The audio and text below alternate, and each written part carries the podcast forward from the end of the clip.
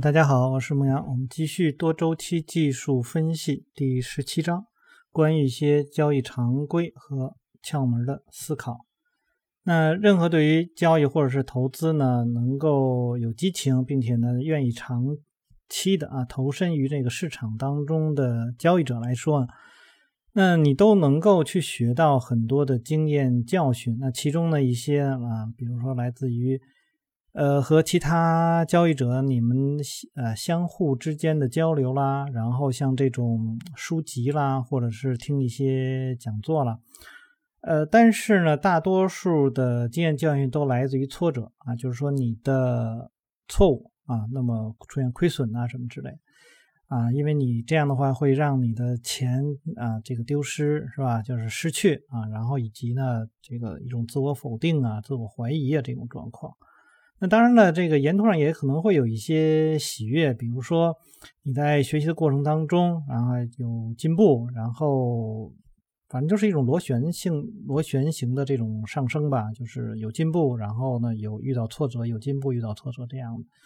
他说，因此在过去的这些年里呢，我所汲取的最好的经验教训都来自于逆境当中。那我学会了心平气和，从这个困难时期呢总结一些。这个规律啊，那么他们呢，较之前呢更接近于事物的本质。那我我们也都知道啊，就是大家当遇到了问题的时候，才会真正的去想这个事情，想这个问题。呃，如果你一上来就获得很多的收益，我们经常会说那些啊初学者刚刚进到这个市场当中来的时候，他们第一笔交易往往是盈利的，因为那个时候。通常是亲朋好友会告诉你，现在呢，这个市场很容易赚钱。然后呢，自己的小心翼翼的，然后看报纸也好看杂志也好，或在网上去看，看到了一个热门股，然后就买了它了。买了它之后呢，然后这只股票就赚钱了啊，所以觉得哎，这个市场好像很容易赚钱。那你想，在这个时候，有人会去总结经验教训吗？我相信不会有人去总结经验教训的，对吧？所以往往是亏损的时候。那么我们之前读书的时候也提到过啊，很多成功的交易者，他们都是经过了一些爆仓啊，然后才呃从才开始真正的去赚钱啊。又或者呢，有一些是可能像那种国外的一些交易者，他们可能父辈啊，或者说是祖父辈啊，这都是从事这个行当，所以他们经过了很很好的一些训练啊，或者说一些。呃，这种背景的培训啊，但是我们这一代人来讲，很多可能现在有一些了，就是他的这个呃父母啊是做交易的，然后传授给了自己啊，但大多数人来讲呢，还都是自己在这个这个市场当中摸索，然后呢可能会去听一些讲座啊，去找一些人呐，找一些老师啊什么之类，反正基本上我是这样的啊，我这个我父母没有去做。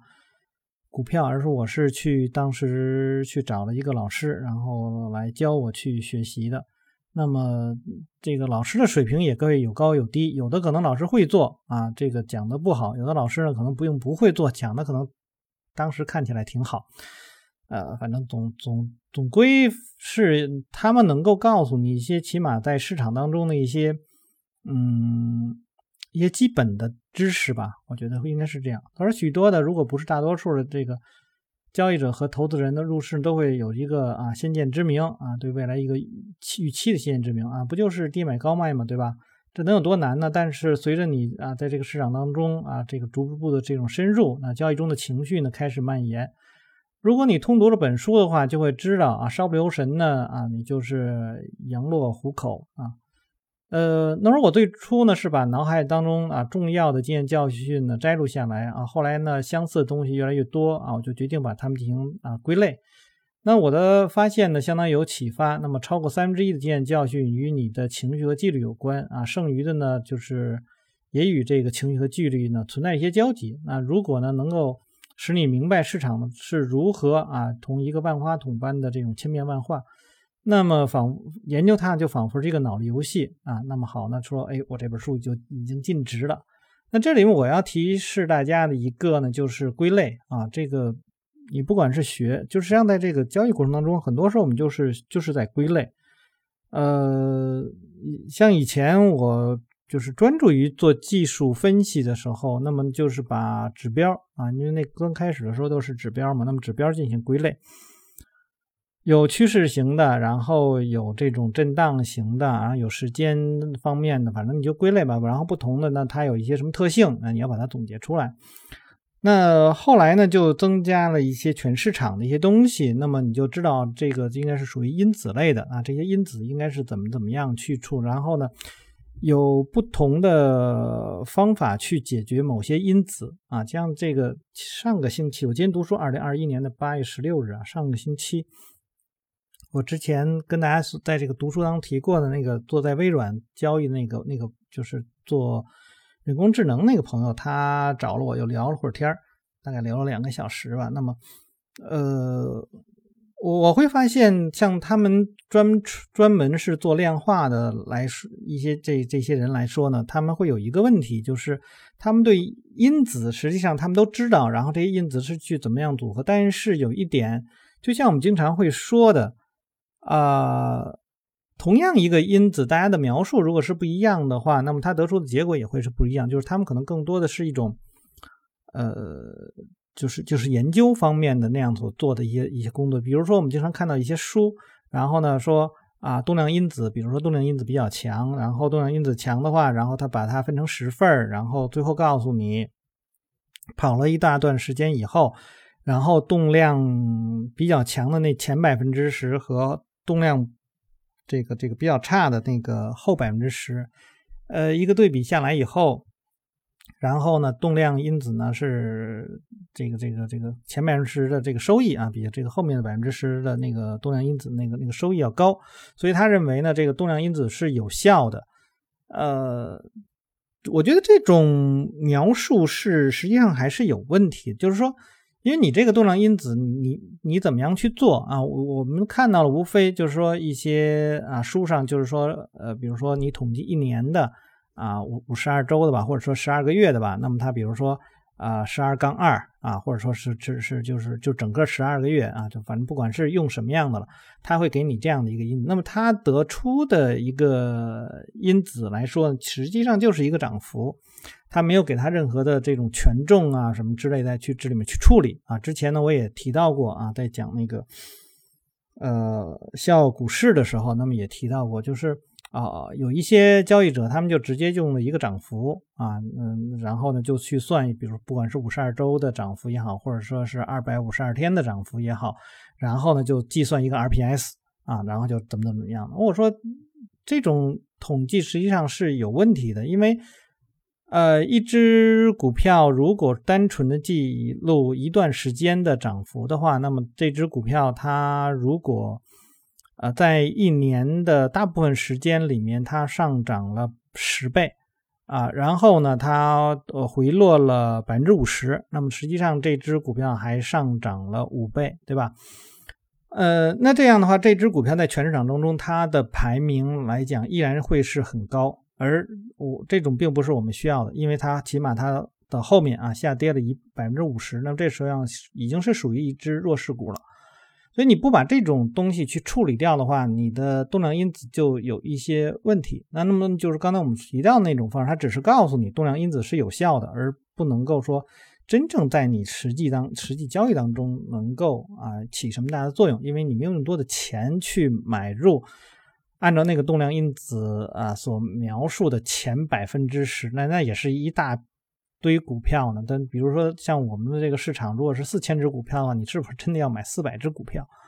那那那显然是有一些问题的，而且包括我们怎么样去处理它，反正很多乱七八糟的事事情吧。所以我们只能知道，比如说像因子是有用啊，但是呢，这个因子应该怎么样去做，这是每一个人都要去做的更多的详细的啊比较细致的一些工作。但终归来说，像因子这一块就是说，哎，我们可以把一些因子归类，动量因子啦，然后成长型的因子啦，这个这个价值型的因子啦，然后呢一些指标也把它进行归类，然后你怎么样去组合，构成了一套系统，然后把让它再去去去为你工作。当然，这个之前你还可以做一些统计。一看到这个统计的结果以后，你能知道，呃，你你你现在所交易的那个那个东西是不是呃有可能能在这个市场当中真正的存活下去啊，那么还要做一些分析，所以。呃，一旦做到这个程度来说，当然你能做到这个程度来说，说明你的知识的这个厚度已经有一定的啊，并不是一个初学者能够完成的啊。如果你能知道我说的这些东西，好，那我们来看看作者在后面啊又又怎么样说多了啊，因为前面只他我只是要表明一个啊，你要学会怎么样去分类啊，那么后面实际上分完类以后还要做很多工作。好，价格在市场上呢，呢价格呢是唯一最重要的东西，因为呢股价是能给你带来回报的。不要步价格的后尘，尽管交易量也很重要啊，但是呢不要等到量能跟上来才做决策。买入或卖出的决策都应该在这个价格基础上事先确定，因为呢这个价格呢走势高于一切，那不要浪费时间与别人去争论啊这个这个市场当中一些看法，让市场来做决定。股价呢？这个终结裁判是市场才是对的。那么，如果你敢冒险和市场的走势一争高下的话，那么市场呢也总会是赢的啊，这个是非常好。但是我在这个地方有一点，呃，有一点的这个就是就是就是不同的见解吧。就是他说啊，这个成交量是很重要，但不要等到成交量跟上来的时候才做决决策。呃，我觉得很多的时候，那要看是什么样的位置啊。那么也就是说，你跟你对量的这个呃呃分析是在什么情况下去做的啊？你的背景是怎么样？然后你怎么样通过量和价的这种关系？我觉得他们两个实际上是啊同等重要的。包括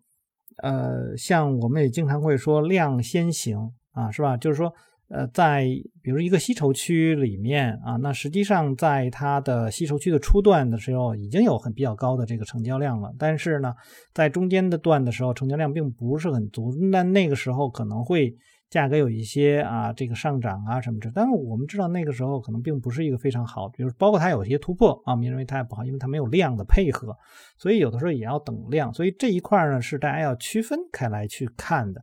呃，根据你自己的方式吧。假如说是很多年以前让我去来来来来来说这一段的话，那我觉得成交量根本就没有用啊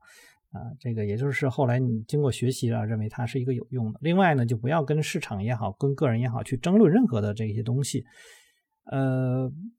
包括有的时候我在我的那个这个读书下面也会有人说啊，这个这个反正就说吧，就是说可能他们对我读书。呃，有有这样或那样的不满啊？那我我说实在，我根本就不 care 啊。就是说，因为本身读书这东西就是我自己的啊，大家能够听听的，实际上就是我啊分享的。我的这个这整个的这读书呢也是免费的，你愿意听就听，不愿意听拉倒。那你在底下再多说一些闲话，那无非就是让我多多删除你一点的这个呃留言而已啊。那么。对我没对我来说没有任何的影响啊！如果我再回你几句，然后你再生气啊，也觉得也不值当的，对吧？呃，所以这一块呢，就是我不实际上也不和别人去争什么东西，没有用啊。最终呢，还是看你对于这个呃在市场当中会是怎么样。包括有我经常会在，因为我在基本上每天的微信里面，我都有会有一个对于。啊，第二天走势的一个预测啊，或者周六对于啊下一周走势的预测，或者是每年年初对于这一年走势的一个预测，我都是公开啊，这个这个这个和大家去分享的。那么会有人呢同意也好，或者是不同意也好啊，就是呃，我觉得都不重要，因为呢，只有市场才是唯一的一个标准。那么我也经常会错。啊，但是我我我写就是我觉得我呃，当我再去分享的时候呢，我也我通常会描述一下我为什么要这样去做一些判断。我觉得整个这个过程来讲，对于很多人来说，他们是可以学到一些东西的啊，他们会能知道哦，这个人是这样这样的这一种思路啊。如果说你认为我的这种思维方式是对的，那么呃，你就能学到一些东西，而不是看那个结果啊。我经常会看到很多人特别在意那个结果。呃，当你很在意那个结果的时候，我相信你还没有真正的在这个就是读懂这个这个市场啊，因为市市场就是这样。好，关于市场，虽然呢股市呢是经济领先指标，但是呢对经济的透彻了解是成功交易者所必须的话，那么最好的这个交易员是经济学家。呃，华尔街上最难干的工作就是逃顶和抄底，那牛市中会是。交易者培养起一些呢不好的习惯，熊市呢又让他们这个并就是注重啊这个重又想起啊，并这个注重风险，不要把你的观点强加于市场，那么市场并不会顾及你的想法啊，不管是你的还是我的都是一样的。那么根据你所见而非你所想来进行交易，那么交易市场上呢也并没有什么万无一失的事情，所以呢你要做好应对啊，这个把风险呢放在实际上还是一直还应该放在第一位的。那么在这个市场中一旦失手就会被擒啊，就是在这个走势当中也会有那也不是总是理性的，那么意料之外的事情经常会发生，总是要做好最坏的打算。如果你对所有的可能发生的情形呢，都心里有数的话，那么任何市场当中呢，你都可以冷静的做出理性的决策。那这个实际上就是常规，我们平常在和啊很多人去做做分享的时候，都会提到的这些事情。呃，但是这里面我要说的跟这个作者不太一样的地方是什么呢？就是他说，呃，股市是经济的领先指标。啊，但是要对经济的透彻了解呢，是成功交易所必须的话，那么最好的交易员就是经济学家。我觉得不是这个，因为经济学家并不知道应该怎么样去处理这个交易啊，因为呃，市场的走势和这个经济指标走势它也有一个时间差，那你要懂得怎么样去利用这个时间差，呃，你并不需要去真正了解这个市场的具体的一个情况啊，就是说每天每天的这种变化，那个是没有意义的。